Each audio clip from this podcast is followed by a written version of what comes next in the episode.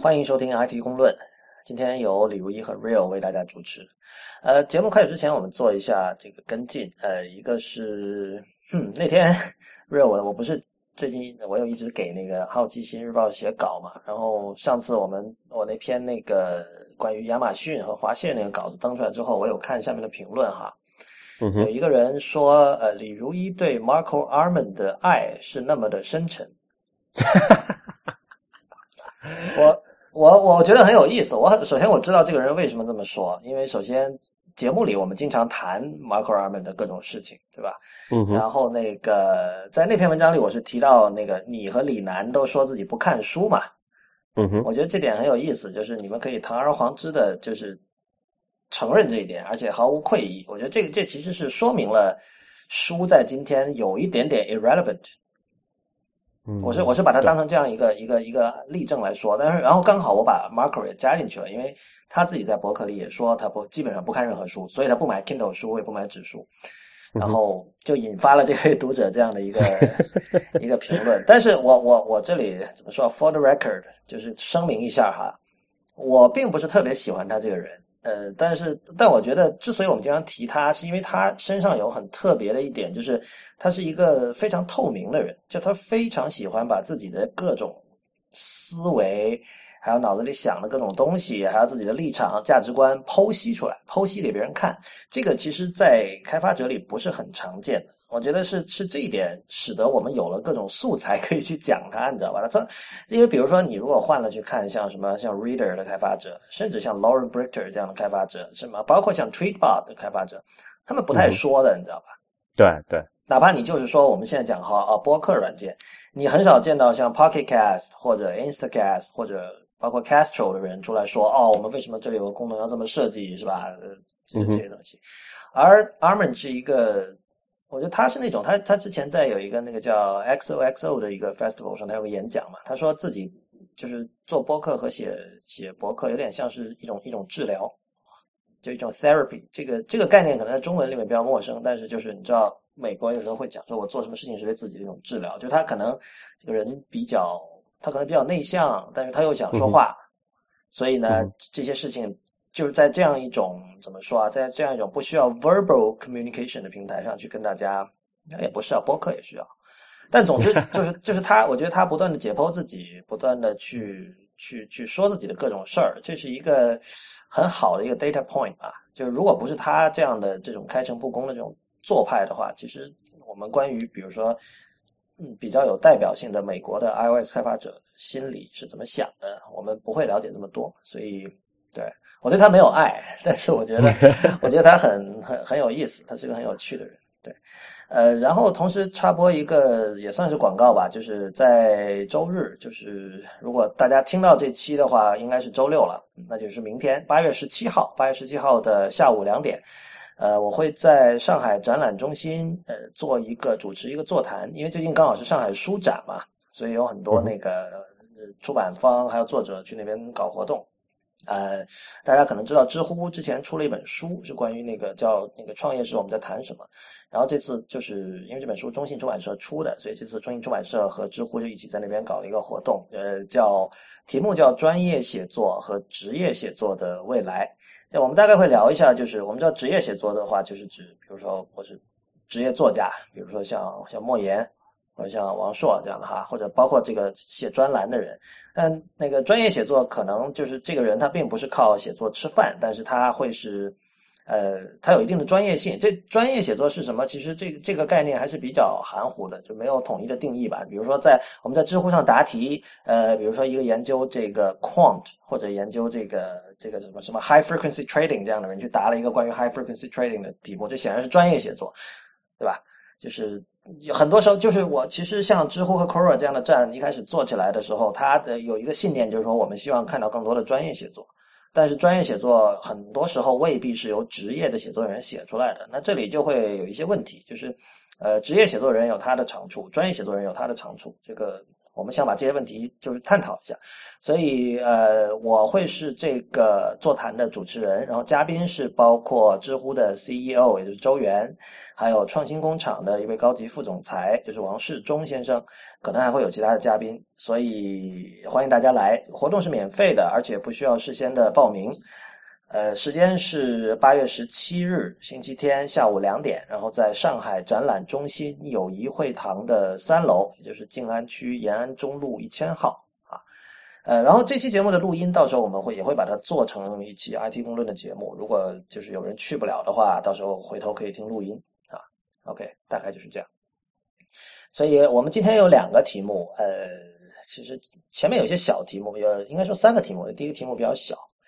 听说那个 USB 三点一要出了，但我相信可能很多人还没有真正的用上 USB 三点零哈。哎，我我已经用上了，你已经用上了。OK，我我这边我这边也有。就其实，呃，Mac 来讲的话，好像二零一二年中的那个 MacBook Pro 就已经支持三点零了。对对。然后现在在市面上要买到这种三点零的这种便携式的外接硬盘也挺多的，好像。对比比较普遍了，已经，嗯，就是新的这个电脑和设备基本上都会有这个的支持。但我觉得这个事情挺有趣的，就是好像很少听到人说。我觉得这其实是说明这种外插式的这种存储设备好像现在没有以前那么重要了。对于普通人来说，我觉得分两个来看吧。第一个就是大多数人使用的那种叫做我们叫做什么 U 盘的东西，嗯，它。就是因为那个 U 盘呢，它那个一般的选就是大家买的那种比较廉价的 U 盘，所以廉价就是可能几十块钱，呃，就看容量吧，一一百多两百块钱的这种 U 盘，它因为那个就是那个选材的问题，就是一般是用 我们叫做啊 SSD 的那种下脚料来做的这个 U 盘嘛，所以它本身的就是不会太快的，嗯，所以在这种情况下，你用这个 USB 二读写的速度和三。的体应该差别不是特别大，嗯，啊，然后呃，像 USB 三的话，现在你外接硬盘移动，就是如果速度快点，就一般外接这个移动硬盘的话，顶多也就是个顺序读写的时候能有个八九十兆吧，OK，就差不多这个样子。真正是对到那些比较专业的用户的话，他真的是需要要那个用外接的 USS 呃 SSD 的移动硬盘。然后它能够达到，比如说每秒钟几百兆的这个读写速度，但是那个成本的话，一般我看到的消费者者是不会去用的。就是像一些，比如说经常需要做一种大文件的传输，像一些这个就叫什么呃，就做视频的工作的人，可能才会需要用到。那呃，USB 三点一这次有什么特殊的地方？呃，USB 三它规定的一个就是理论的速度上限是叫做六 Gbps，就是。呃，扣掉损耗的话，大概就是你就除一个十吧，我们算，嗯，除以十，然后是就是每秒钟是六，啊，Gbps 除以十的话是六百兆，嗯，就是那个大的字节哈，六百兆字节每秒吧，理论上限是这样子的。啊，三点一的话，把这个提高到了十，就是十 Gbps，就是你扣掉一些损耗的话，差不多就是理论上限是每秒钟。就一个 G 嘛，一个 G 的一个 G 字节的传输速度，啊，但是到这个程度的话，我想了想，其实也没有太就现在的日常应用好像也用不到了。啊。不过有一点我我觉得还挺有意思的，就以就是你知道以前那个像那个 MacBook Air，它出过它是没有这个就是网卡那个接口的嘛，对，然后你就要用一种方案去转接一个出来，嗯，啊，在那个就是 Thunderbolt。那个接口出现之前呢，在 MacBook Air 上的就是最可能是最出的一二三代吧，差不多是这个状况。你要去转接一个这个网卡网线的接口的话，你是要买一个 USB 的转换口的。嗯。然后那个时候因为是 USB 转换口是基就是基于 USB 二点零的技术嘛，USB 二 USB 二点零的这个理论传输上限是四百八十兆 bps，然后除以十的话，就理论上只有四十八兆字节每秒。但是如果你知道，你如果你用千兆网络的话，是知道它是这个只有千兆网线带宽的一半的。嗯。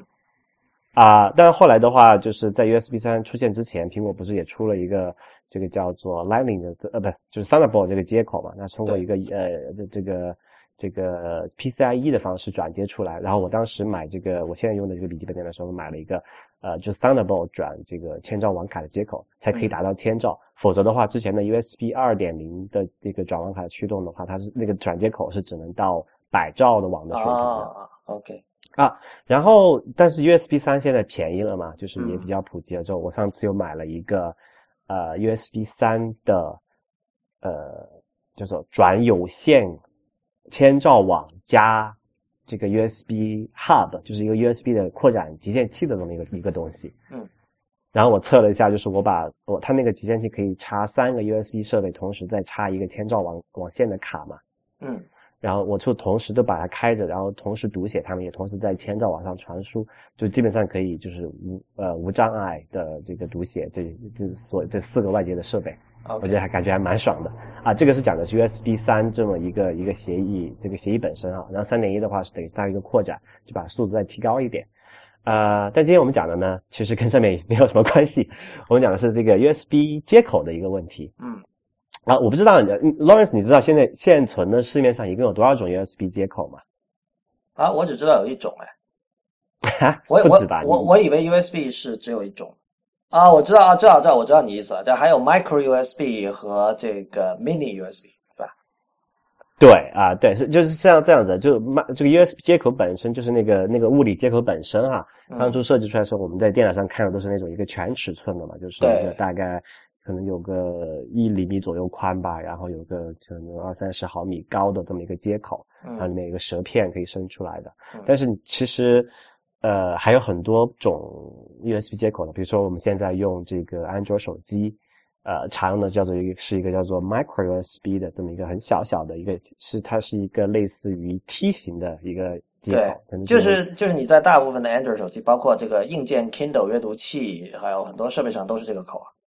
对，这这是一个叫做 US Micro USB 的一个一个接口，但是在这之前呢，其实还存在一个，但是现在已经用的不多了哈，就是可能稍微你看一下稍微比较早一点的，就早两三年前的这个移动硬盘，或者是其他的一些设设备上会用出现一种叫做 Mini USB 的这么一个接口，然后它的大小呢是比现在 Micro 的可能要大一倍左右吧。我有一台，我有一个那个 Maxter 的二一百六十 G 的移动。就两点五寸移动硬盘，很老的，那个是 Mini USB。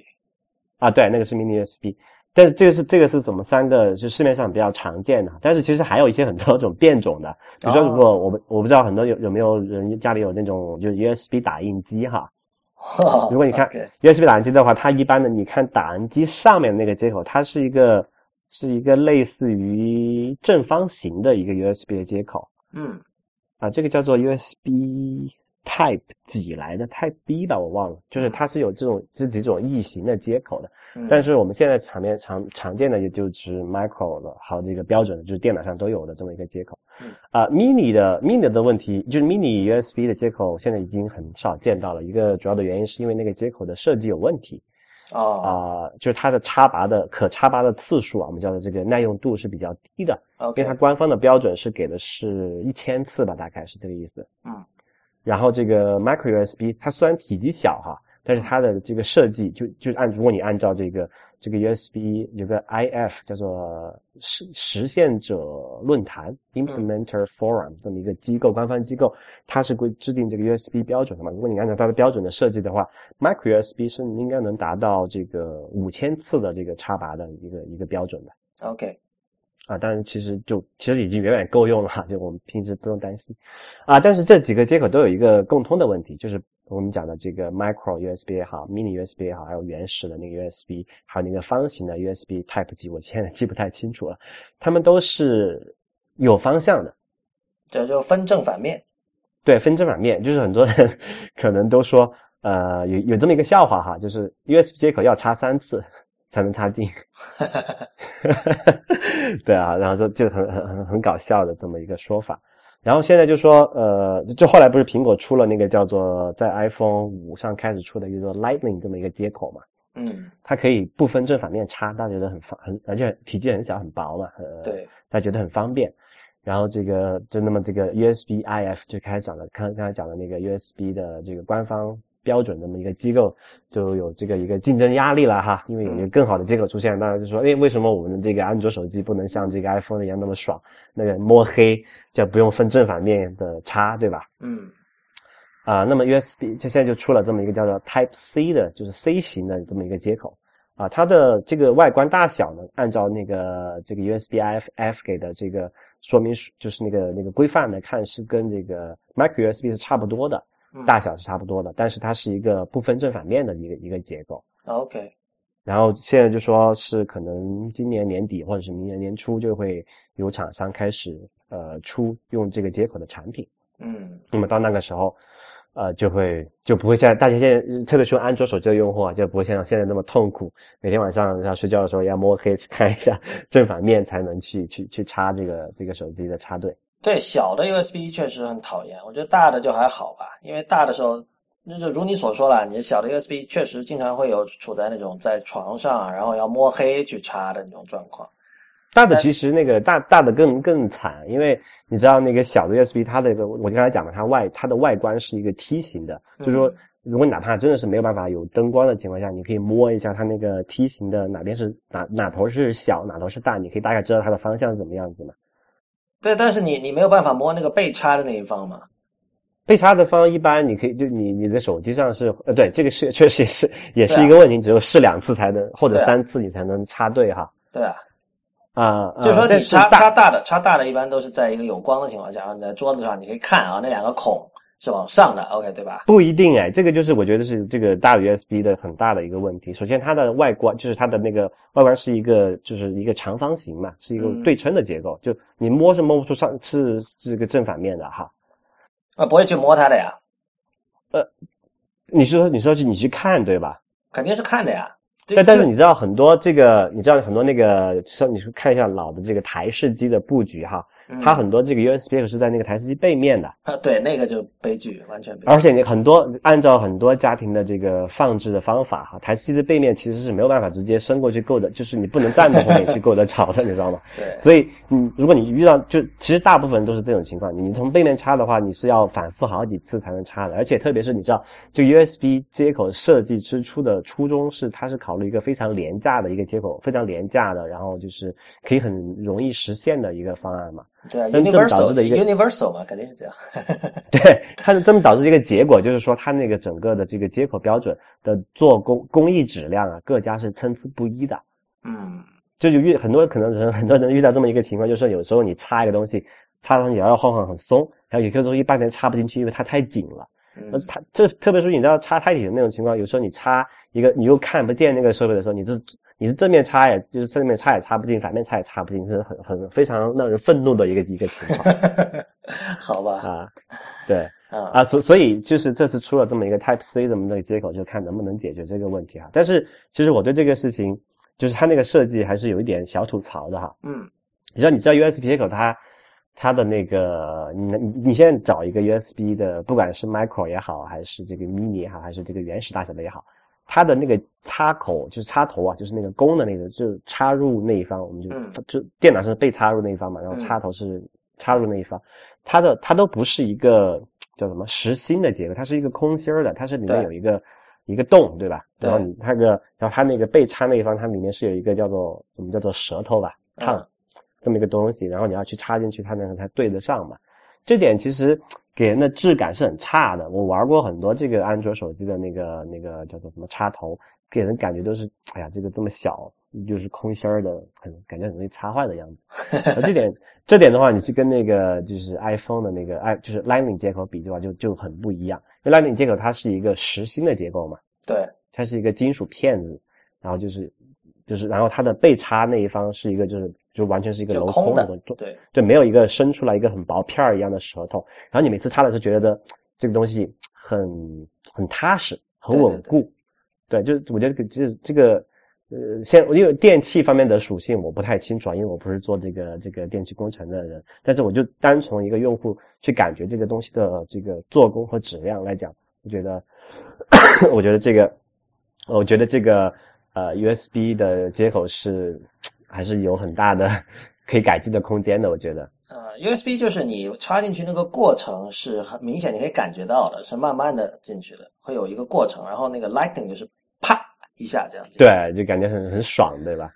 啊，刚才讲的那个就是这个接口正反面的问题啊，就是在这个 Type C 接口出现之前，其实也有不少厂商动了很多脑筋在这上面的。嗯啊，比如说拿一个最近的例子吧，就是那个锤子手机，我们上次已经讨论过了哈。那有一个细节当时没有讲。就是他们不是就把就是就是我们不是干部讲那个摸黑，你不是不知道那个线的正反面嘛？对。然后他们就在那个就是在那个线的那个就是你你拿线的话，你不是拿那个接触那个金属片，你是拿它背后一个一个比较大的一个塑料的一个地方嘛？对。然后他们在那里上面动了一点小心思，就是有一个就是你拿的时候，一般你拿是大拇指和这个食指去去拿起来那个东西，然后插入嘛，对吧？对。然后他们在那个头上做一点小手脚，就是大拇指那个东那个位置是有点下凹的，然后那个食指拿那部分是有点外凸的。嗯嗯。那这样的话就可以保证你在拿线的时候，至少能够保证说，哎，我拿线的时候是这么拿的。然后虽然你可能第一次的时候不一定插的对啊，但你多几次之后，你知道，哦，我拿这个就是我手机是比如说屏幕朝上拿的时候，我这个线头就是就按的是手感应该是这个大拇指朝。呃，下，然后这个食指上这么去把它插进去，就他们就是说，他们其实通过一个就是比较变通的方法来来部分去解决了这个 USB 没法就区分正反面的这么一个问题。嗯，但是如果这个 Type C 出现之后呢，就希望说能不能，呃，有这个就不用去所有厂商都可以很轻松的，就根本不不用去设计这个问题了。嗯，是。OK，您现在收听的节目是 IT 公论，呃。最近可能大家都听说这个消息了，就是 iCloud 将和这个中国电信合作，等于相当于说那个中国电信会为这个中国的 iCloud 用户提供这个云服务，对吧？对。然后这个消息这流出来还挺古怪的，好像说一开始是新浪微博上有一个人呃发了一张就是这种中国电信员工才能看到的一个内网的一个新闻站。上面就类似什么，我公司这个和苹果达成什么什么合作协议是吧？我们这个当然那个新闻稿里说，这个苹果给出的要求非常非常的严格，然后本公司都做到了，就这是一个什么新的里程碑，就诸如此类的。但是反正有人把这个新闻截图，然后发到了新浪微博，然后就有很多人开始担心了，就说这样会不会使得这个中国的 iCloud 用户更容易被监视呢？对这个事情，我们 其实 头几期就想讲的哈，但是因为你知道有些事情是 说不清楚的，比如说我现在摆几个，大家提一下之前一段时间发生的事情，大家想自己自行联想，我就不做更多评论了。呃，第一个事情是前段时间央视针对苹果的这个 iMessage 的垃圾短信报道过一次，报道过一次，其实。嗯，大大家不知道还有没有印象？没有印象的话，可以上网去搜一下这个相关的报道。啊，无非当时的这个央视的官给的官方的论调呢，就是说这个苹果垃圾短信这么多啊，你们这个没有有有效的监管，给我们给中国的用户造成了这个这个困难。而且这句话倒是实话，因为特别是最近哈，我在淘宝上还有在什么京东上买了几个东西之后，我现在这个因为我绑 iMessage 绑定了手机号码嘛，嗯，然后基本上知道我手机号码的人都可以给我发这个 iMessage 的消息，那当然包括这些垃圾消息了。那最近一段时间，特别这周吧，确实收到过好像七八条了已经。嗯，啊，然后呢，那个新闻的潜台词是就说，哎，苹果你是不是要接受一下什么？政府监管啊之类的巴拉巴拉的事情，啊，然后再一个呢是前一段时间政府出台过一个叫做什么即时通信的什么一个管理法案，一共有十条吧。嗯，呃，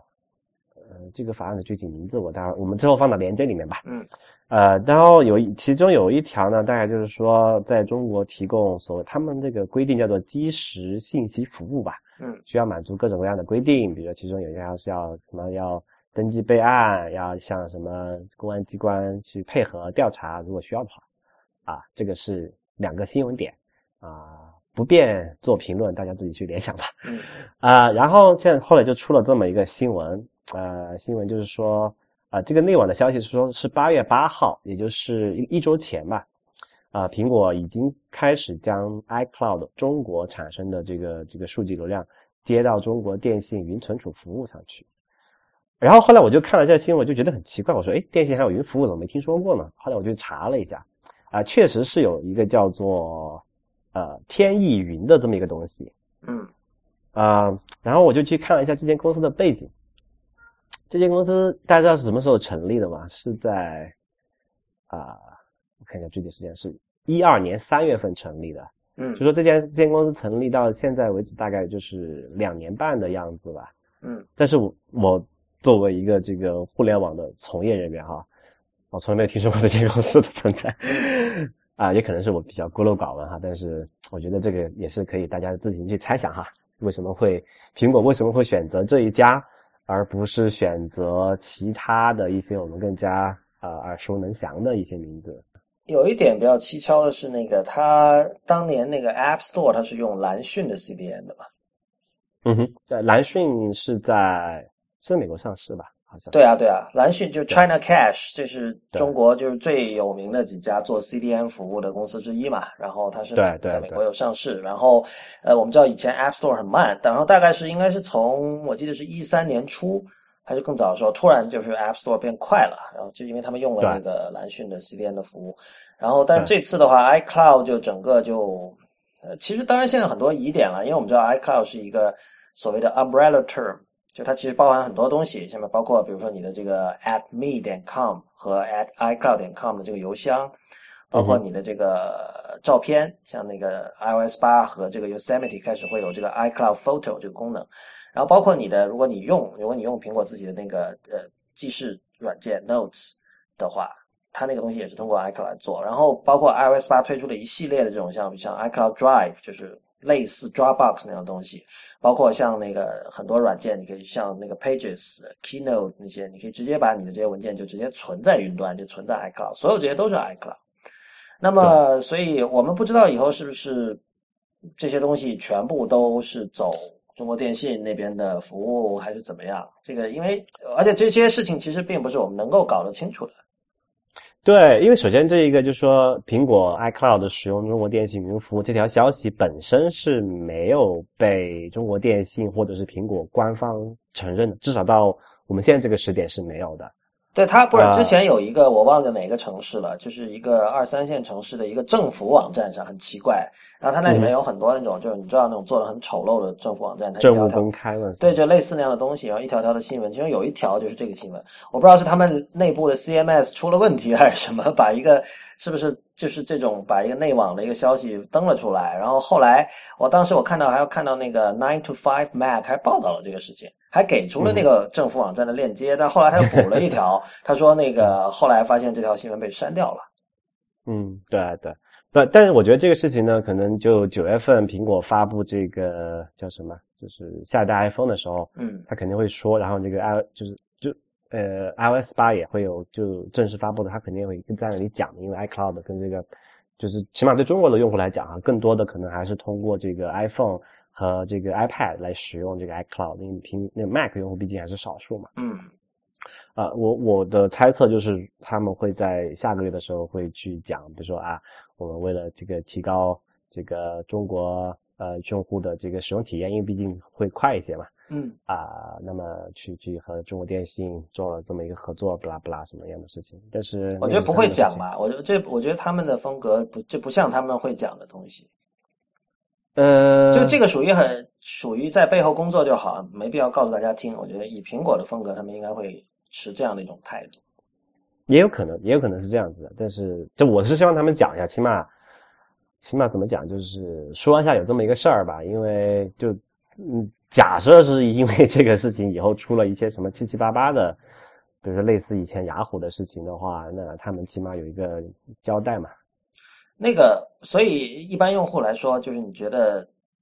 就这条新闻爆出来之后，就是他们需要担心什么吗？还是说其实没什么可担心的？因为我们知道有一点就是，我们如果说担心一个东西会不会被封，往往是出于这样一种考虑。比如说，我已经用 Keynote 做了几十个这个幻灯片文件，然后因为 iCloud 方便，我把它存在 iCloud。然后呢，某一天假设这个东西被封了，不管被什么原因为什么原因哈，那我这些东西取不回来了。呃，但另一方面，我们也知道，就是说。无论你的服务器是在国外还是国内，如果要封都是可以封的，对吧？比如像 Dropbox 就是很好的例子。那设想一下，如果你之前，比如你是一个插画家，你的画都放在 Dropbox，然后你现在取不回来了，那是很麻烦的。所以你觉得像这则新闻爆出来之后，对于一个想在未来去尽量去大量使用 iCloud 的用户来说，他需要做什么准备吗？嗯，我觉得对于这个普通用户哈，打个引号，普通用户来讲，其实是怎么说总总体来说是还是一个好事吧，因为。他如果把服务器搬过来，而不是走，比如说这个去做美国的服务器的话，这样起码在这个同步速度啊，还有特别是你一些上传啊、下载的速度上会有比较大的提升嘛。嗯啊，但是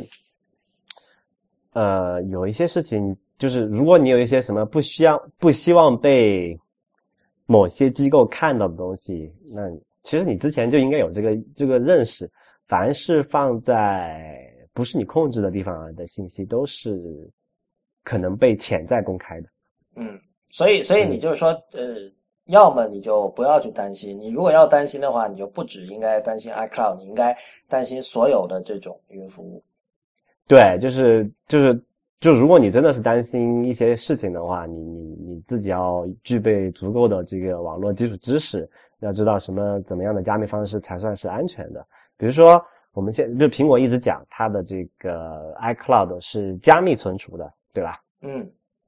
但是哪些是加密的呢？是怎样加密的呢？苹果它那边能不能看到呢？很多东西是我们没有办法去直接知晓的。比如说我我起码我到目前为止，我唯一听说过的说法就只有是这个 iMessage 是所谓的采用这个端到端的加密的嘛，就是苹哪怕苹果也没有办法解开，然后看到你传输的信息哈。但是，比如说你要问我说这个 iCloud Documents，比如说你在那个 Keynote 或者是 Pages 里面写的文档，然后存在 iCloud 那边是不是加密的呢？这点我也是持怀疑态度的。还有就是最近我看到的一个说法，就是那个备忘录啊 Notes，嗯，那东西好像是没有加密的。后来我想，其实也对哈，因为那个备忘录它可以做那个叫做 Incremental Diff，就是它可以做一个同步的，就是局部同步嘛。嗯，对，改了几个字，它可以很快同步过去。它要实现这一点，它必须要在内，就是叫什么服务器上知道你的这个内容是怎么样吧？应该是这样子，如果我没理解错的话。那么是不是说这个 Note 就是没有加密的呢？所以这其实有很多细节，我们是呃，就第三方你也没有接，没有不是在苹果内部做这一块的人，你真的是很难说得清楚的。所以我觉得啊，现在态度就是把 iCloud 当做一个。像其他的什么腾讯云啊，呃，腾讯的服务也好，还是什么阿里的服务也好，你你就当成那样一个国内的服务去去用就好了。然后该注意的该注意，然后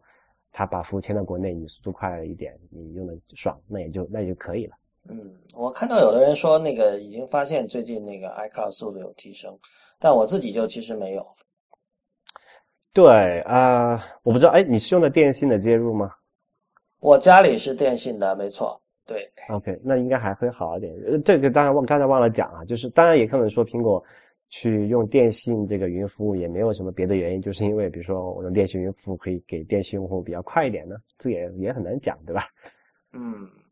不过这确实挺奇怪的，就是说他等于说选择了，呃，他可能在每个国家会跟当地做 CDN 或云服务公司合作，但在中国这边等于他选择了某一家运营商。这个，而且这家运营商是一个最近两年才成立的，之前并没有说在这个领域有任何知名度吧？我觉得，起码在我我所从事从事的这个行业里面，没有太听说过这个东西。对，而且至至少我们可以问，为什么不是 China Cash？就为什么不是蓝讯？因为苹果按它以前的那个风格的话，它如果有一家合作的好，它会它会一直合作下去，对吧？对对对，就所以这里面其实有很多值得 大家去呃揣测的东西啊，这个我们就不方便公开讲了。啊，你也没有什么可讲的，并不是说并不是说你知道很多事情。好，但是但是是蛮奇怪的，确实是蛮奇怪的这么一家这么一个选择啊。嗯。OK，你现在收听的节目还是 IT 公论啊？呃，我们今天要讲第三件事情是这个 Andreessen Horowitz 投资 BuzzFeed。呃，Andreessen Horowitz 大家应该知道，就是我们之前的节目里也经常提到他。换言之，他就是这个 Mark Andreessen，也就是当年的这个 Netscape 浏览器的这个发明人和呃 Ben Horowitz 这两个人呃主创的一个风投公司。然后呃 Mark Andreessen 本身在业内就很有名气，而自从他去年开始就是这个频繁的在 Twitter 上非常活跃的，而且是大量的发言之后呢，他也在成了一个等于说是一个。怎么说啊？给美国的科技新闻界提供很多养料吧，因为我们就是经常可以看到说，哦，Mark Andreessen 今天又发连发五条推，说什么什么什么，说什么，大家很愿意去去去分析哈。然后，那最近的新闻就是那个他们投了五千万美元给 BuzzFeed，BuzzFeed 我们这些节目里稍微提过，虽然我跟 Real 都不太看这个网站，我记得上次 Real 我问你的时候，你就是你是知道这个站，但你不怎么看，对吧？就是一个标题党站嘛，对，它就是一个呃，如果没有看过人可以这么想象，就是你把微信公众账号里很多高转发，但是大家在这个平时聊天都很看不上的一些东西，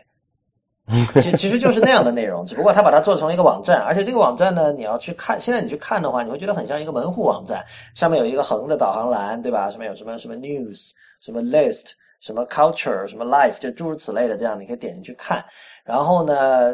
当然，现在它跟比如说二零一三年的它也有挺大区别。二零一三年上去，真的你任何时候上去，你很可能你在首页看到的都是一堆什么小猫小狗之类的，或者一些很一些萌图萌宠，然后要么就是有一堆什么呃周日晚上你不得不做的五件事这种。因为这 BuzzFeed 最有名的是它所谓叫 Listicle，就是呃怎么说啊？列表式文章，就是就它的标题就是结构往往是。呃，插件你不能不知道的什么什么事，或者什么这个七个人生最重要的建议，就诸如此类的吧。呃，但是现在就不太一样。现在，比如说我刚才去看的时候，它首页是那个，我们知道最近在这个美国密苏里州，在圣路易斯旁边有一个叫 Ferguson 的一个小城，发生了一起那个有一个白人警察把一个黑人少年给打死了，然后现在那边就一直在暴动嘛。然后这个这个事儿，国内可能。应该还不是那么关心，但是在美国是属于一个比较大的新闻，所以我们现在刚才我看的首页最大那块儿，它的那个头条其实是这件事情，就是，所以你可以看到现在它已经往这种社会新闻、时政新闻方面开始发展了，啊，呃，我觉得我不知道大家知不知道，其实现在国内已经有人在试图，呃，说山寨有点过分，就他们其实不是山寨，但是他们整个这个媒体的这个形态。是从 BuzzFeed 搬过来的，因为大概从二零一三年开始，国内的有一些媒体开始报道像 BuzzFeed，还有和它有一点类似的有个叫 Business Insider 这样的网站。那么呢，这些站，因为这些站在商业上都很成功，就是它很少有媒体站像他们这样，就是每个季度的营收都是千万美元级，甚至好像还要上亿的吧，这千万美元级的这么一个水平。所以这这对于媒体站来说，其实挺特别的。所以呢，像。呃，商业做商业报道的记者会比较关注这些站，但是呃，好玩的就是，其实他们自己都不会去看这些站，因为就是如刚才所说，这就是一个标题党站。然后，但是他们自己其实是意识到这点的，所以后来他们就是等他们的这个营收渐渐做起来之后，他们说我们要开始做所谓的这个长文章。然后，Mark Andreessen 他在几个月前就在 Twitter 上就说，他觉得现在是这个新媒体的第二春吧。所以说了之后，那然后接下来他等于说怎么说啊？就是呃言出必行还是怎么也好，反正现在就投了投了这个 BuzzFeed。呃，然后那个 Andreessen Horowitz 公司有一个叫 Chris 呃 Chris Dixon 的人，他写了一篇博客，就专门来说明为什么投 BuzzFeed。我觉得这里边有一些观点很值得思考哈。就是他说了几点，一个他说这个其实 BuzzFeed 是一家。Disruptive 是一家那种破坏式的这种创业公司，为什么？他说，因为你知道他们从短平快的内容做起，对吧？就像我们刚才说的猫猫狗狗这样的东西，这样肯定转发量很大嘛。然后呢，后来他慢慢先慢慢开始想做这种有深度的文章、长文章。然后 Chris 呃 Chris Dixon 说，这个很符合这种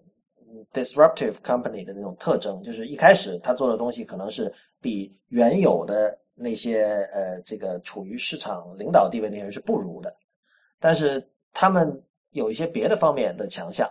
是原原有的那些这个领导者是做不到的。所以呢，因为那些新冒出来的强项，他慢慢的做起来了，然后之后他再去把原先不足的那些补足，这个确实是很典型的一个这个 disruption 的一个一个一个例子啦，就是呃。所以这这这是其中一个观点。然后我们知道 BuzzFeed 赚钱，它主要是靠所谓他们互联网界称之为 native advertisement。Real，你知道这个什么意思吗？嗯，不太清楚。这个词我觉得不是特别的直观，就是你一看确实你不懂什么叫 native，对吧？那那有 native 的 advertisement 是不是有不 native 的？但对，其实 native advertisement 跟我们说的软文是很像的，就是说 分不清楚是内是广告还是正文的广告。是的，就是说它 native advertisement 跟电影里的这种植入广告非常的像。比如说你现在去去 BuzzFeed 看的话，你看不到什么 banner 广告或者飞来飞去的广告，甚至边条广告也不会有。呃，你知道有时候有的边条广告其实并不是那种非常就是非常讨厌的，比如像什么 Darren Fireball 那种，它每它不断的是有便条广告的，那些便条广告都是一些呃品质比较高的这种软件或者服务，但是 BuzzFeed 连这些都没有，它进去之后，但它的广告是往往放在比如说像呃一一篇文章的最底部的。或者比如说，他一个 list，他那种 listicle 这个十件你进什么呃周末不得不做的事情，可能第十件就是有一家这个商家付钱给他做的。那么他当然会注明了，但是他会以一个相对引进的方式注明。其实这一点又是很像微信公众账号，很多就我们称之为营销号的公众账号，他在底部做的这种事情。前面他一条一条的读下来，到了最后你会就会看到一个就是明显。能看出来是在推广一个东西，或者试图卖一个东西，或者是试图吸引你去用一个东西，是这样的一个一种做法。这就是他们所谓的 native advertisement，就是它 native 的对立面是以前的那种 banner ads，就是最早雅虎做的那种，就是你能够明一眼从形式上区分出来正文和广告的区别的广告。对，而且而且那种是按点击付费的，很多时候，包括像那个 Google 的 AdSense 那种东西。但是但是 native 这种是应该是不是的，它就是我不知道具体像 Buzzfeed 那种是怎么样怎么个算法，但总之他们玩这个 native advertisement 已经玩的很赚，而且他们大部分的收入都是从这儿来的哈。那么 OK，这个刚才提到那个 Chris Dixon 说的一点，然后他还说了一点，就是说这点我觉得是更有意思的。他说那个他说我相信我们现在已经。处在这个互联网的这个 deployment 这个这个阶段，就是部署阶段。然后他怎么分呢？他说以前他说这个所有的这种新技术出现之后，是可以分为这个安装阶段，就是 installation 阶段和部署阶段 deployment 阶段。就它其实是用了软件工程里的术语，对吧？就是这 real 这个你要不要解释一下？其实我我也不是很非常的清楚。比如说像，比如说像你要在你的服务器上装一套 Ruby 的系统。这个其实其实不用解释那么复杂，中文有一个很好的说法，就是台子已经搭好了，现在等唱戏的来。啊，对对对，这个比喻不错哈，呃，大概就是这个意思吧，就是就是呃，其实那个 Dixon 用的说法跟你来说有点像，他说 The foundation has been laid, tech is now spreading through every industry and every part of the world。然后这这这这个说法其实跟我。的感觉一直是很很像的，包括那个我们很早之前有一期 IT 公论的标题是叫这个呃互联网终于要变得有文化了嘛？其实我指的大概就是这个意思，就是说过去十年是我们把是把各种各样的这种基础设施搭好，比如说包括移动支付，对吧？呃，对，这这个这个过程很可能比我们想象的慢，比如说那个像支付宝这个东西也有很多很多年，有没有十年了？我们记得最早是支付宝，支付宝最早时候非常难做，但是现在其实大家都会用了，比如出去吃饭的话。之后要 A A 制的话，其实我们很多时候是用支付宝进行的，包括现在那个微信也刚刚推出了转账的功能，所以像这种这一类的基础设施，现在基本都成熟了。然后有一种论述是说，在这一块你想创业很不容易了，因为巨头们都已经每人占了一个坑，对吧？这个时候你要做什么东西，你很难跟他们拼。但是我觉得现在恰恰是一个一个新的阶段，就可能这个就是 Dixon 说的叫这个 deployment 部署阶段，就是。这些东西基础设施有了之后，跑在它上边的，就是这个软件人喜欢说这个 up stack，就是在一个 stack 是一个堆叠起来的一个一个这样的一层一层的，然后你等于说就往上走，往 high level 的方向走。那么在在这些基础设施之上，你要做一些什么样的服务，做一些什么样的内容来来赚钱？对，是现在现在是这样一个阶段。但我我是觉得就是。就 Dixon 是认为，由于现在我们进入了部署的阶段，所以像 BuzzFeed 这样的公司，他他很看好。但我觉得这一点其实有点矛盾，因为他们包括 Anderson 还有 Dixon 自己都说说 BuzzFeed 是一家技术公司。我我我我我不知道你怎么理解这个。作为作为程序员，Real，你怎你觉得 BuzzFeed 是技术公司吗？嗯，这个很难说得清楚啊。就好像或者我换个角度问你，你觉得知乎是一个技术公司吗？我觉得知乎不是技术公司呀。我也觉得 BuzzFeed 不是技术公司。没有，但是我知道这帮人说的是什么意思，就是他们其实自己有讲。就是他们说的是技术公司，是因为 BuzzFeed 跟其他的媒体站相比起来，它更有 digital native 的感觉，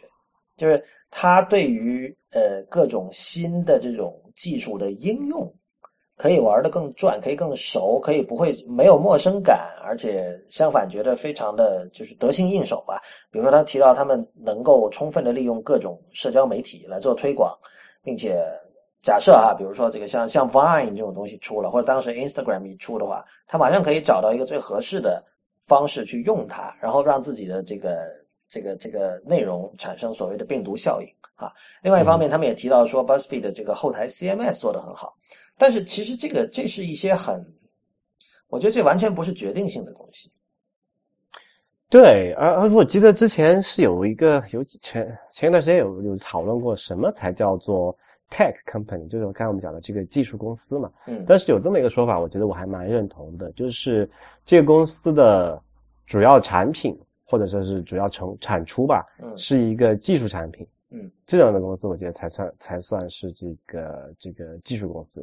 比如说我们觉得 Google 的主要产品它是一个搜搜索引擎，这很明显是一个就是一个 Tech 的产品，对吧？嗯，所以它是一个技术公司。但是说像 BuzzFeed 这种产出主要是一个媒体，嗯的东西，我个人来讲是很难把它归入技术公司这一个行这个行列的。对，但另一方面啊，其实就是我们并不在乎一个公司是不是技术公司，就是你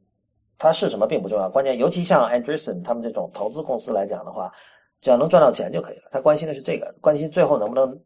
有足够的回报，对吧？他，但是他他现在把这个风放出来说是技术公司，有可能有 marketing 上的考虑，就是告诉大家说，你看，哎，这才是真正的新媒体，对吧？但我觉得他其实这个不是那么有说服力。然后我看了 Dixon 的那篇文章之后，我首先想到的是那个 Paul Graham 在二零零九年写过一篇叫 Post Medium Publishing，就是呃后媒介出版这样一篇文章。然后我今天又重新翻看了一下，它里面。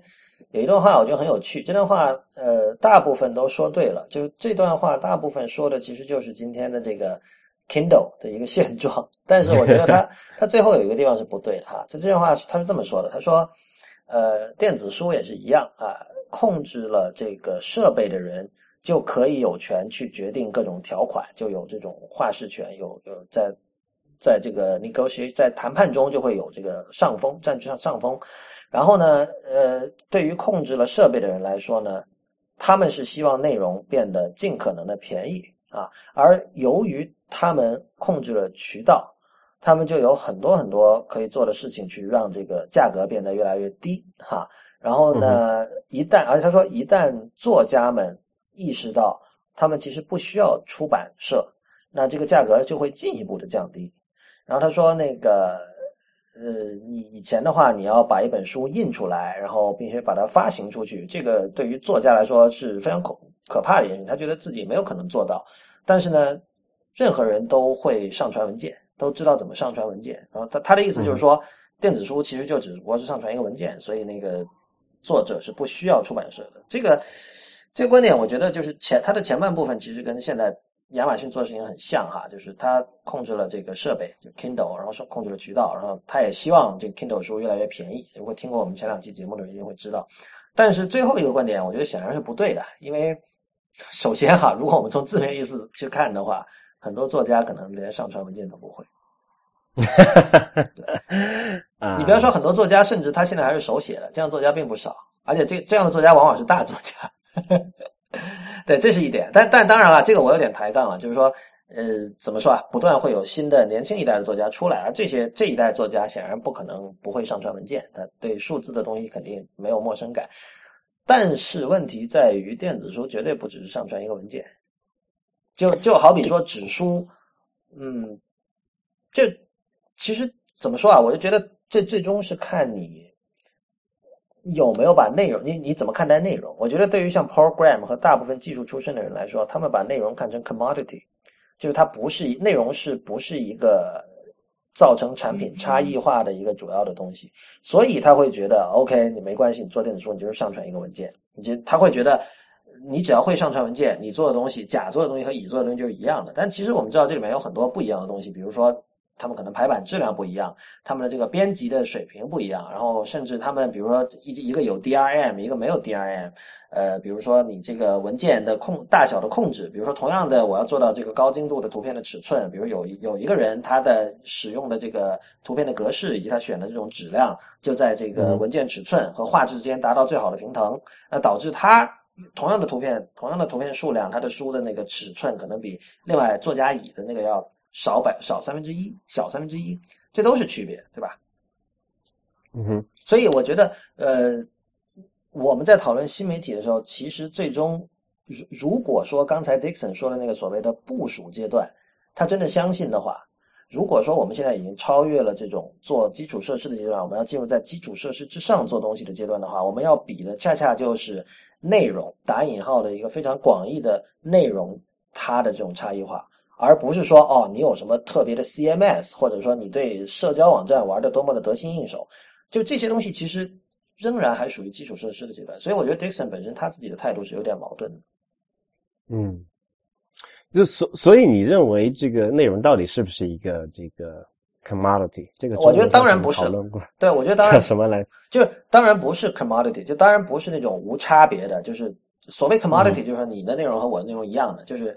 可能解释一下吧，比如说像那个低价的 Android 手机就是最典型的 commodity，或者说廉价的 PC 个人电脑，对吧？你可能如果我买一个四千块钱的笔记本电脑，可能买假假品牌和乙品牌其实没有太大的区别。就我我觉得这里可能要区区别一下吧。我觉得并不是所有的内容都是 commodity，也并不是所有的内容都不是 commodity。比如说举个很简单的例子吧，就是说。呃，我们这个录的这个 IT 工程这个节目，因为就只有我们两个人嘛，也没办法分店，是吧？所以而且是有差异化的，就是别的别的人没有做类似样同样的节目，那我们这个可能算不了一个 commodity。嗯，但是你说这个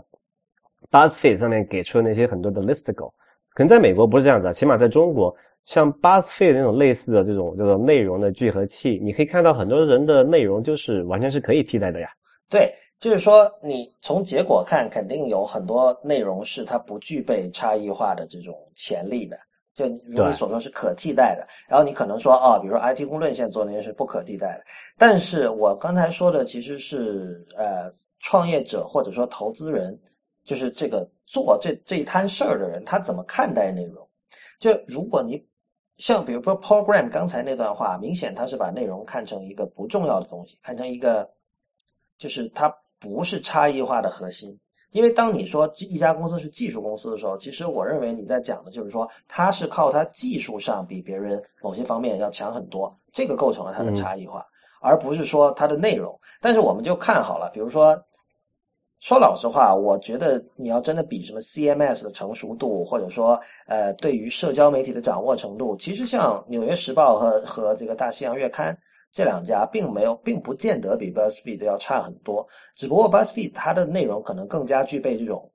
所谓的病毒传播的效应，而且它对于年轻人更有吸引力。这很简单嘛，这就是比如说这个南方周末和呃叫什么某些微信公众营销账号相比，可能微信公众营销账号的转发量会更大，但是你知道，就是任何人在讨论的时候，他一边转发，他一边都会都会说啊，这都是垃圾。对吧？但他还是会转，对。然后，然后南方周末就是可能大家都会很很愿意，就是假装在看，那其实不一定看，他不一定会转，但是他看也不一定会看，但他会说哦，这是好东西。这个我觉得在哪里都是一样吧。所以，呃，你可以看到，就比如像《纽约时报》这样的媒体，虽然他们之前你知道，他们内部有一份这个反省的一份这个文档。被流了出来嘛？就是他们内部觉得，哎呀，我们新媒体做的不行啊，我们原有的架构太陈旧啊，大家思维太陈旧啊，我们要要要革新啊什么的。但是其实，就是《纽约时报》在无论是在这个新媒体的设，它在网页的设计上，包括它做了很多这种 infograph 的这种呃所谓的 interactive story 交互的这种新闻报道，在业内都是顶尖的。而这种顶尖，其实恰恰是由于它的内容形成了差异化，是它的这个他的编辑和记者知道怎么讲故事，然后他知道怎么跟呃设计师去合作，用这种所谓的这个交互的方式来讲故事，是这些东西，而不是说说好实话，CMS 我觉得我觉得不会有一个特别优雅的 CMS 的，包括这个苹果的 CMS 也很糟糕的。如果大家有 App 在这个 App Store 里卖的话，用过什么 iTunes Connect 这种东西，然后。呃，你说以前这种呃纸媒时代的那种 CMS 能有多好呢？当然，国内来讲，可能就是会由于某些政策方面或者什么方面的原因，会要求你用某些国企做的这种这种国产软件，本身它的用户体验不是很好。但是，由于 CMS 是一个不直接对外公开的东西，它是内部使用的东西，它就你不要指望它有多好。那当然，OK，你比如说，呃，现在因为做新媒体，你可能需要一些新的功能，比如说你最简单的，你可能你得支持上传视频吧，可能你高级一点，你得支持这个多人协作，可以，可能你甚至你内部还会有一个类似像怎么说，像像内部 Twitter 一样的东西，就是就是这个这样的 CMS 可能会更加潮一点，更加符合时代的潮流，但是我觉得这都不是核心的东西，核心的东西仍然是是内容本身，就是这样。嗯嗯，我觉得这个事情这样子吧，就是说，呃，不管这个内容它是不是 commodity，还包括刚才讲的那两个问题，就是说，比如说我说这个不是所有的内容都是 commodity，并不是说所有的内容都不是 commodity，就你的这些问题我们都抛开不谈。啊，那就是说，为什么他们一定要把这个 BuzzFeed 讲成是一个科技公司，而不是一个媒体公司？我觉得其实还有另外一个方面的原因，就是这个内容啊是很难去给它一个给它这个判定客观的价值的。不是的，我觉得这个是应该说内容在技术人是很难去判断内容的，这个我同意。这个，所以你刚才说为什么他们要强调 BuzzFeed 是技术公司，是因为这两个人，呃，Ben Horowitz 是不是啊？反正这帮人都是技术人，这个。Andreessen 显然是嘛，他程序员出身的，那么而且他是在他是投技术公司的一家风投，所以他一定会这么说，不然你人家就会问了，他说：“哎呀，你怎么投媒体啊？这媒体这个现在还有有有什么好投的呀？因为你知道，就是他们投了之后，可能之后有别的人要跟投嘛，他们这个风投圈的人肯定要互相讨论这件事情。但是他们如果说哦，这是技术公司，那由于他们的影响力在哪，别的人就看哇，你看 Mark Andreessen 都说他是技术公司，嗯。”那 BuzzFeed 肯定肯定有一些厉害的地方是我还没有能够完全理解的，所以嗯，我应该再研究一下。我觉得这个这个，所以这里其实是隐含了一个另外一个问题啊，也是我们马上要讨论的问题，就是说啊，起码在这个就是创投圈来看，为什么说这个你是一个技术公司这么一个定性啊，是要比你是一个媒体公司来的要好，或者是更受投资人的这个这个欢迎和追捧的一件事情？为什么会这样？你要问为什么的话呢？我觉得就是因为现在技术是显学嘛，就是而且就是大家首先我觉得大家都认同的一点就是技术是过去五年十年里这个人类社会最主要的一个驱动力，而这里指的是狭义的技术，就是电脑和互联网技术。所以，因为你知道，就是风投圈跟所有的领域一样，就大量的人只是跟风而已，就。Paul Graham 之前说的嘛，就是说大部分的 VC 决定投哪家公司，最主要的判断准则是看其他的 VC 在投什么。但但但但这并不能改变说大家对说这个媒体公司的就是所谓的这个估值嘛，就是他对他这个公司的整个价值的一个度量是要远远低于这个科技公司的。对这个这个问题，就是我之前我看到知乎上有人问说，为什么也也是从这次这个 Anderson Horowitz 投资 BuzzFeed 的问题，啊就说为什么。传统上，这个投资人对于媒体公司的估值都那么的低，呃，这个我一点都不奇怪。就是说，当然我我有回答这个问题了。就是说，一般来说，投资人对于互联网公司的估值是他的一个他看的一个核心问题是有没有可能廉价的规模化生产，也就是所谓的 scalability，就是扩展性。对，就是很简单，就是比如说你那个 Twitter。这个架构搭好了之后，我只要考虑说，我我能够这个当这个用户成比例增长的时候，我的这个服务能够不中断，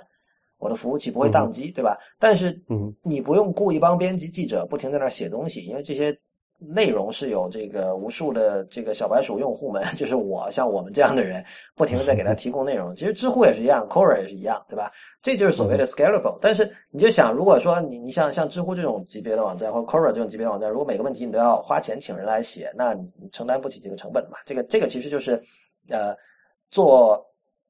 技术人做媒体和这种传统的媒体人做媒体一个最大的区别。那我一直的观点都是一样的，就是 content is not scalable，就是你如果是要做好的内容的话，你是没有办法用一种规模化生产的方式来做的，除非你要做的是内容农场 content farm。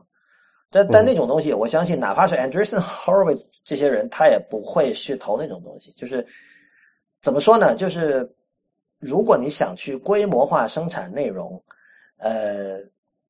基本上来讲，就是说你你的内容的这种品质会不断的往下降，但是你要保证它不降到一定的程度，就是你不能如果降到像内容农场那种程度，就没有人看了，对吧？或者你你最多就是一个 SEO 的一种一种 scam，就是。你知道，就就是是玩那种东西，他们又不想那样。然后，所以，所以其实你要在保证这个所谓的 scalability 和内容的质量有一个平衡，就是相当不容易的。而在我看来，呃，基本上做不到的。就是说，你，你比如说像 Buzzfeed 哈，他如果写 long form 的文章，他找他约人写这种长篇的、有深度的所谓的 investigative 呃 journalism，他不可能不花钱的。就能能写出那样的文章的人是不会免费给他写的。OK，呃，其实现在有一个可以算是反例，就是 Medium 了。Medium 的话，上面其实有相当多的人喜欢写长文，但是怎么说呢？就是我觉得哈，就是一个新的媒体形态刚出来的时候，会去看这些的人是人群中的一个很小的子集，说白了就是 geek 和 nerd。嗯。然后呢，当他们去看这种，比如说像。Medium 出现了新的长文，这个跟我们以前说杂志长文是不一样的。那说白了，Medium 这一点，这点以前也说过，Medium 有大量的长文是很水的。就它虽然虽然 Medium 这个网站做的很漂亮，这个这个 typography 做的很好，行距间距还有整体网站的感觉都做的很很舒服，会让你愿意去读长文。但是有无数次你读到最后，你都会觉得，哎呀，我又浪费了时间。就是 这个问题。有的时候你会觉得跟纯技术出身的人很难解释的清楚，就是他们觉得这个不会啊，就是为什么好的内容一定要是你们这帮传统的这种媒体人才能够做出来？但其实这里不是说传统的媒体人才能做出来，而是说你究竟相不相信内容是可以差异化的？我觉得就这么简单。如果你认为内容是 commodity，你做出来东西，那你做出来的内容就会是 commodity，对吧？我觉得技术也是一样的，就是呃。简单来说吧，比如说这个，我们知道像 Google 很早就有他们自己的那个叫什么 GFS，Google File System。我不知道这个比喻对不对哈，就是说，如果一家公司你在一开始不需要的时候，你肯定是不会说做一些这么这么 hardcore 的事情，就是整个文件系统你要自己写。但是你渐渐有了自己的这种非常特别的需要了的之后，你就要做这种东西，像像 GFS 就可以说是 Google 的一个差异化嘛，对吧？就以前，比如说像我们说 Gmail 为什么那么快？为什么同样是 Webmail，Gmail 可以比什么雅虎 Mail 什么其他好那么多？一定是他们做了很多这种自己的这种特别的东西，啊这些东西，这就说明技术对他们来说不是 commodity 嘛。你如果是普通的人的话，你随便用一个这种现成的各种什么开开源库啊，然后用现成的方案搭一搭也可以。但是你真正要开始比拼的时候，那像这种呃能够有差异化能力的技术，马上就会冒出来。我我觉得这么说应该没有没有没有问题吧。对对，确实是这样子。对，所以就是最终还是看你究竟把内容看成什么。我我觉得是这样的，就是书和书是不一样的，就内容和内容是不一样。所谓说我当我们说内容不是 commodity 的时候，我们就是说内容和内容是不一样的。那么，比如说呃，前两期我们也经常谈到游戏的问题。如果我们现在讨论的是，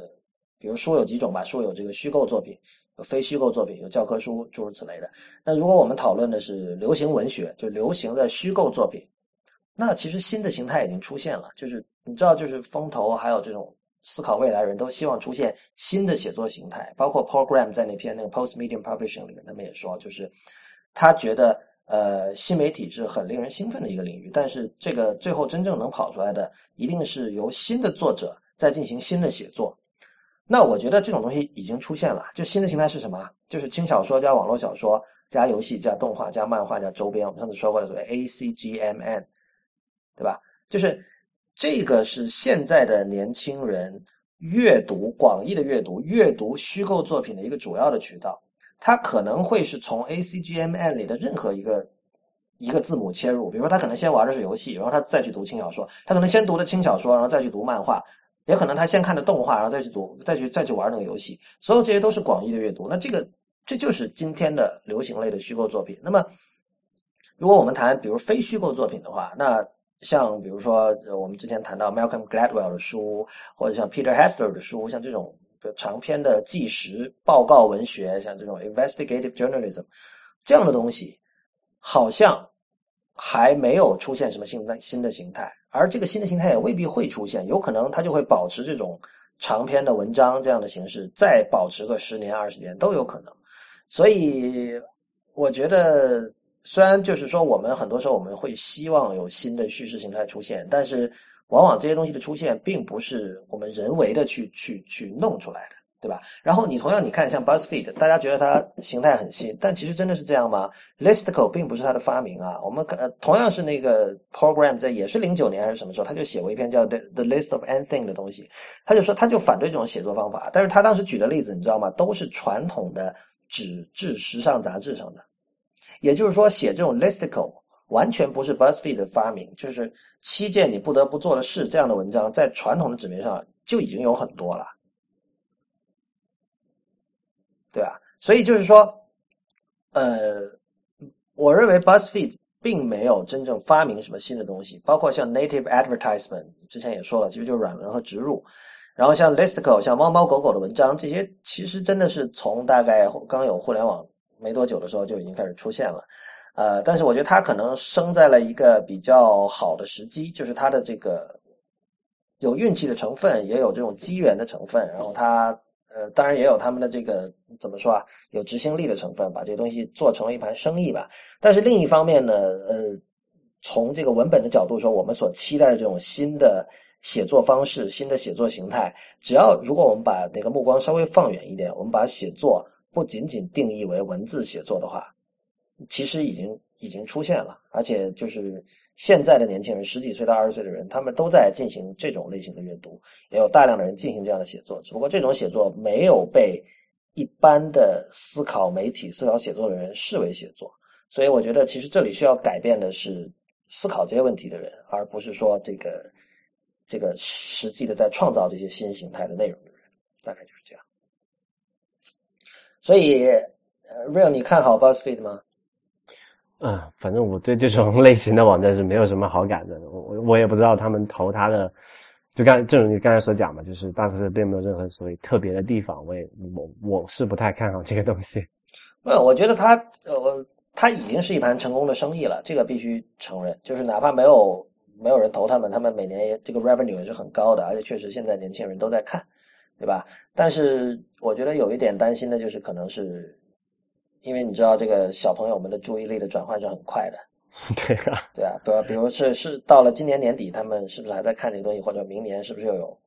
新的东西出来？这个就不知道了。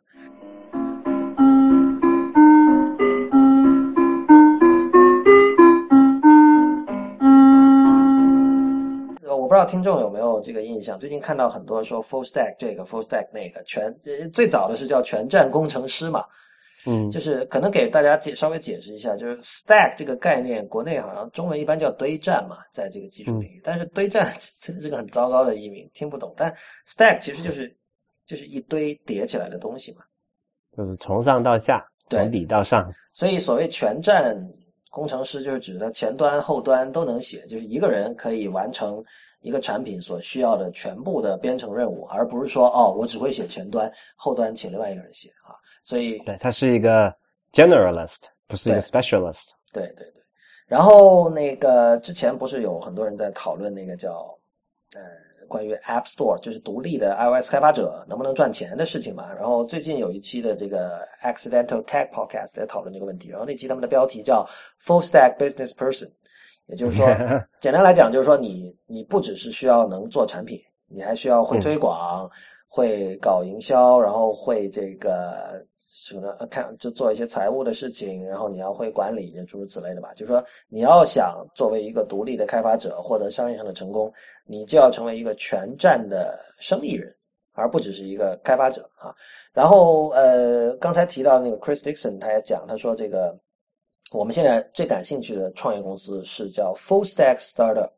全站 创业公司。也就是说，那个他们，我觉得这个这个观念、这个概念有点扯淡，因为创业公司必须都得是全站的，就呃也有也有不一定啊，也有很多像什么依附于这个，也有很多就像这种依附于淘宝生存的创业公司啊，小创业公司还不需要去做一些底层的东西，他们就不是全站。可能吧，但我觉得就其实全站生意人这个概念，就是在中国我们老说，呃，光有产品是不够的，对吧？嗯，光有好产品会，对对，这个这个是一个已经是个共识了，我觉得就是没有什么可特别强调的。但是，呃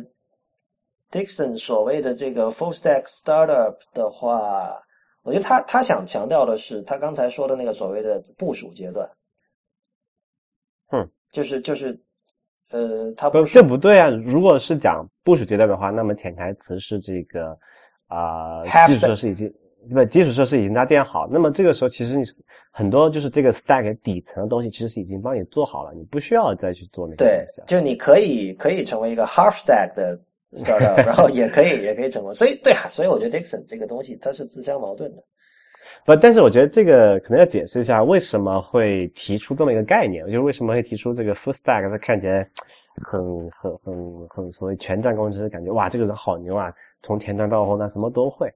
其实其实也没有那么美好了。其实现实就是这样子的，就是无非是因为啊，大家刚创刚创业的时候没几号人，然后也也顾不起说。我专门找一个前端啊，专门找个后端，然后专门找个设计、美工什么的，再来再这么几个人才来搞一号事情，就是因为穷嘛，没钱嘛。那大家就说，那你就自己学一学，凑合着搞呗。就其实是其实是讲了这么一件很很囧的一件事情。对。然后不知道怎么回事，会会后来会被包装成为一个哎，变成反而变成一件很好的事情，因为我们知道这个就所谓的这个人类的这个就是说专业分工嘛，其实是好事了，对吧？就是你做一个事情更专长。就是你要我去画一个什么 lo 这个这个图标或者 logo 什么，那就那肯定是很丑的啊。但是这个讲我这个 full stack 这个的吐槽我们就就不说。但是我想另外一件事情啊，就是之前我们讨论这个 Kindle 的时候，还有刚才讲也提到这件事情，就是呃你你反复提到呃哪怕是在现在这个有这个 KDP 啊，就像那个 Kindle Direct Publishing 这么一个平台的情况下。那个作家也不能说就直接就就我们就抛掉出版社了，我们就直接从上面出书了。对啊，然后这想我其我就我其实我觉得挺好奇的，为什么不呢？为什么啊？这这为什么不？之前啊，你说，就之前你有你有解释过吗？就是因为比如说你一个作者他需要文章需要润色，需要编辑去给他修订这些事情，对吧？这个其实有很好的类比啊，就是比如说。啊，你找我，不是我是一个偏后端的工程师，然后你让我去做前端的美工，哎，我也可以做一些这些基本的设计啊，但是肯定不会很漂亮。这个事情就是这样子的，我觉得，呃，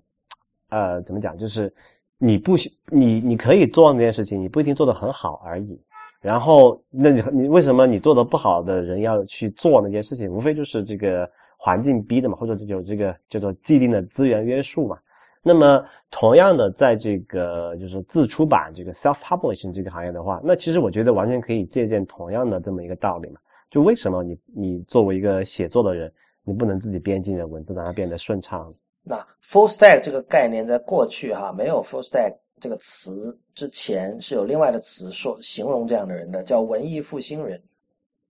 就是各项全能。对，其实就是你刚才说的 generalist，但是 generalist 它背后隐含的意思是什么？这个其实大部分事情做的都一般。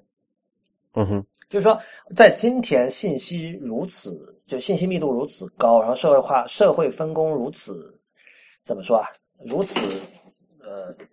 如此复杂的这么一个一个时代，你没有办法成为 full stack 的人，没有真正的 full stack 人，就是说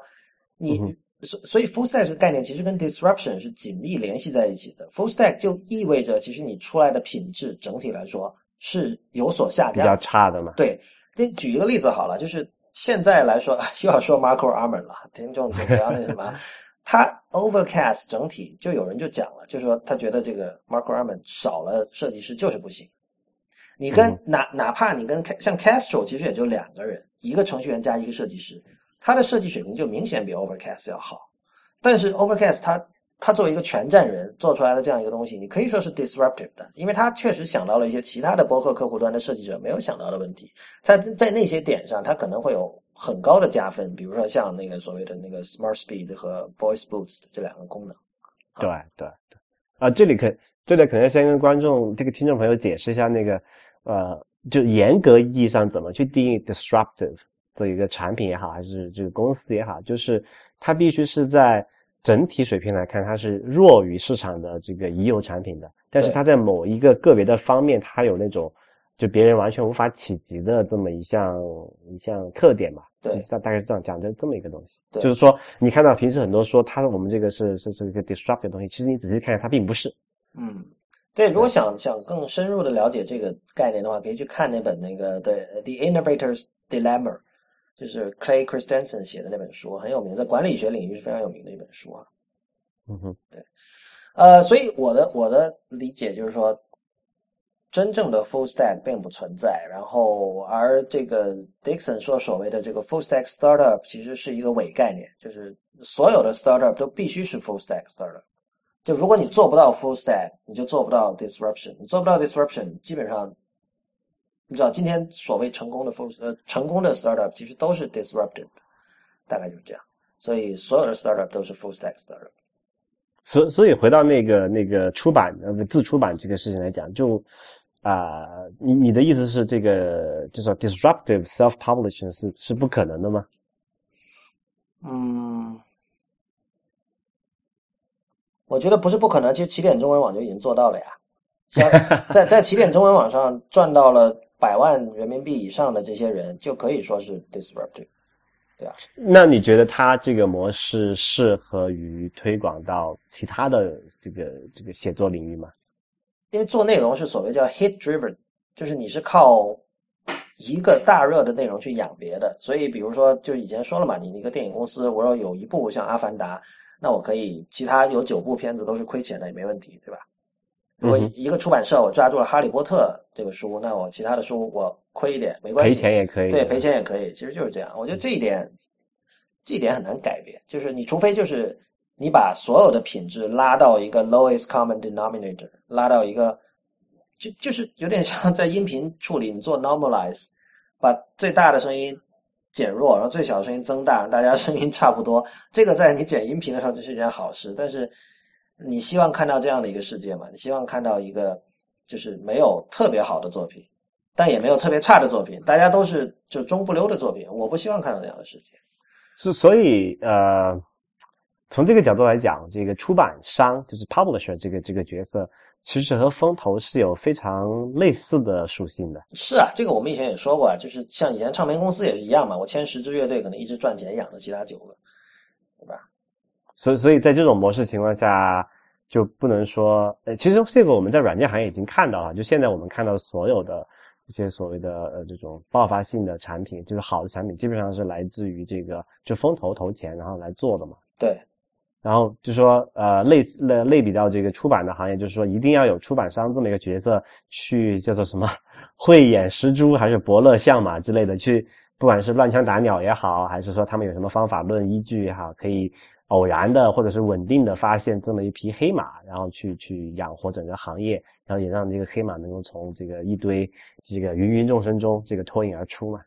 不是，我只能说推广其实是一门专业性很强的事情。嗯，它它不是一个，就如果你认同这一点的话，你你马上就可以明白为什么需要出版社，就是作家没有这方面的能力，他不需要，他不具备推广的技能。就是首先很多作家听到推广两个字，他都觉得不好意思，或者觉得这个东西很很 low，很下三滥，他不愿意去做。那除非你觉得今天的世界推广是完全不重要的，我相信没有人会这么觉得。你一旦觉得重要，然后你如果你又认同说这是一门专业性很强的事情，那显然你需要一个中间人，就是这样。那么反过来，比如说，那我们讲那个 disruptive，那很多，比如说很多这个创业公司，它没有这个足够的资源去推广自己，那么它肯定还有很多迂回的方式去做。那么同样的话啊，这个就是作家他能不能就说就就改变自己嘛？你改变不了现实，那你改变自己，我自己去做一些比较创新类型的推广。呃，我觉得这里首先首先一点，改变自己是很难的，百分之九十的人做不到。第二就是说。呃，最终是否成功，里面有很大的运气成分。我们现在说这些东西，是我们根据一些已经出现过的案例总结出来的经验，但是它未必具备这种可复制性。就我讲了，就是说，像像美国的这种呃比较有名的很多这种自出版赚了很多钱的人，他们写的那个内容跟很多就是比较就是所谓的读书人写的内容是完全不一样的。那后面的人没有办法写前面那些读书人没有办法写像那个自出版的人写的那种东西。那么那个时候，其实那个自出版成功的人的那种经验就并没有办法移植到这些人身上。所以，所以现在比较就是成功的自出版的模式，它一般是就是或者它这个产品的类型一般一一一般是怎样的呢？YA 小说就是说 Young Adult，就是呃像《暮光之城》那种东西，就是吸血鬼题材，就是给十几岁的小朋友看的这种书。嗯，这这是一类。然后中国的网络文学其实就是自出版，起点中文网、什么晋江文学网那种就是自出版。那也那也是很成功的一个。然然后为什么他们的这个经验不能，比如说扩展到其他领域呢？嗯，首先比如说很简单，像起点的很多作家要什么日更四千字，这个我们都听说过吧？啊，就是没有办法保证这一点。不是，是不是日更四千字，显然就不会是好的写作嘛？就是人的这种创造力没有。就 就会精尽人亡嘛？就你这么写的话，你如果写就举极端的例子，如果你写哲学著作，你日更四千字，你肯定就精尽人亡人亡了。而且，不同的写作类型，它有的很大量的写作类型，就是没有办法以这么高的速度去生产。所以，其实这就回到刚才我们讲的那个，为什么说这个内容是没有办法 scalable 的？呃，或者说是怎么讲？就是你没有办法去强迫一个人，比如说。啊，那那句话怎么说来着？就说，呃，十十月怀胎才能生产一个人，你不能投十个孕妇，就是一个月生产出一个人，对吧？对，有有这么一个问题在里面。还还有就是我们老说的那个，就是阅读形态的变化。就是最近为什么老讲游戏？就是我现在我现在看到这个现象，就是你呃，什么是阅读这个概念必须必须去改变了。我觉得，不然你就想，不然你永远会这样兜圈子，永远会就是想着说，哎呦，你看。能赚钱的写作都是一些垃圾，然后好东西赚不了钱。但其实不是啊，其实只不过是写作和阅读的概念，我觉得需要需要扩展了。其实 BuzzFeed 以后可能会是分拆开来的，就是它就就有点它分分成几个子站，可能有别的品牌，比如说长文章是专门的一个品牌，所以以后可能还是更多的是不是这种可能呃，它可能。在商业结构上是一个 conglomerate，但是其实在产品形态上，它还是分成几个不同的小站。就比如说，假设你设想有一个这种呃科技媒体公司，把呃 Stratechery、Verifiable 和 Marco 点 org 和其他一些这种站都收购了，嗯哼，对吧？然后它分成几个小块，那我们还是去每一个子站看，是没有任何问题的。但是像 BuzzFeed 现在这种做法其实很怪的，它整个网整个首页你一看像一个大的门户站，然后旗下。又有这种深度报道，然后又有什么猫猫狗狗的图，这 太不严肃了，对吧？就是说，其实就能被猫猫狗狗图吸引到 BuzzFeed 的人，他未必有兴趣去看长篇的深入的调查性报道，就是这样。所以还是要针对这个读者群的这个喜好去做进一步的细分嘛。对，不是，而且哪怕真的他做到那样，其实这跟以前的杂志有什么区别呢？你你如果真的看一下哈，像香港的八卦周刊。一直就是这样做的，比如说像黎智英旗下苹果日报、像一周刊这种东西，你要看封面故事和里面可能百分之七十的内容都是超级八卦的内容，你会觉得超没有营养，但是很娱乐。但是如果你比如说一周刊翻到最后，就会有什么这个各种专栏，包括黎智英自己的那个事实与偏见专栏，是吧？然后别包括别的周刊背后会有什么艺术的小说啊，什么林燕妮的专栏，有麦克的专栏，有这个人那个人的专栏，都是很文艺的东西，所以。呃，high culture 和 low culture 不是不能够并存，这种事情也不是说 BuzzFeed 发明的，以前一直都存在。但是这样的话，你不禁要问说，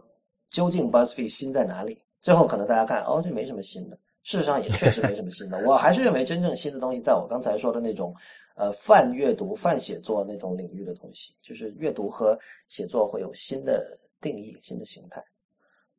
好吧，那那个我们今天节目到这里就结束。再次提醒大家，在八月十七号星期天下午两点，呃，我会在上海展览中心友谊会堂的三楼主持题为“专业写作和职业写作的未来”的座谈活动，嘉宾包括知乎的 CEO 周源和创新工厂的高级副总裁王世忠等等，是免费入场，而且不需要报名的，欢迎大家来。呃，然后也欢迎大家在我们的社交网络上关注我们。我们在新浪微博叫 IT 公论，公平的公，论点的论。在 Twitter、Instagram 还有微信公众账号都是叫 IT 公论的全拼。我们下期再见。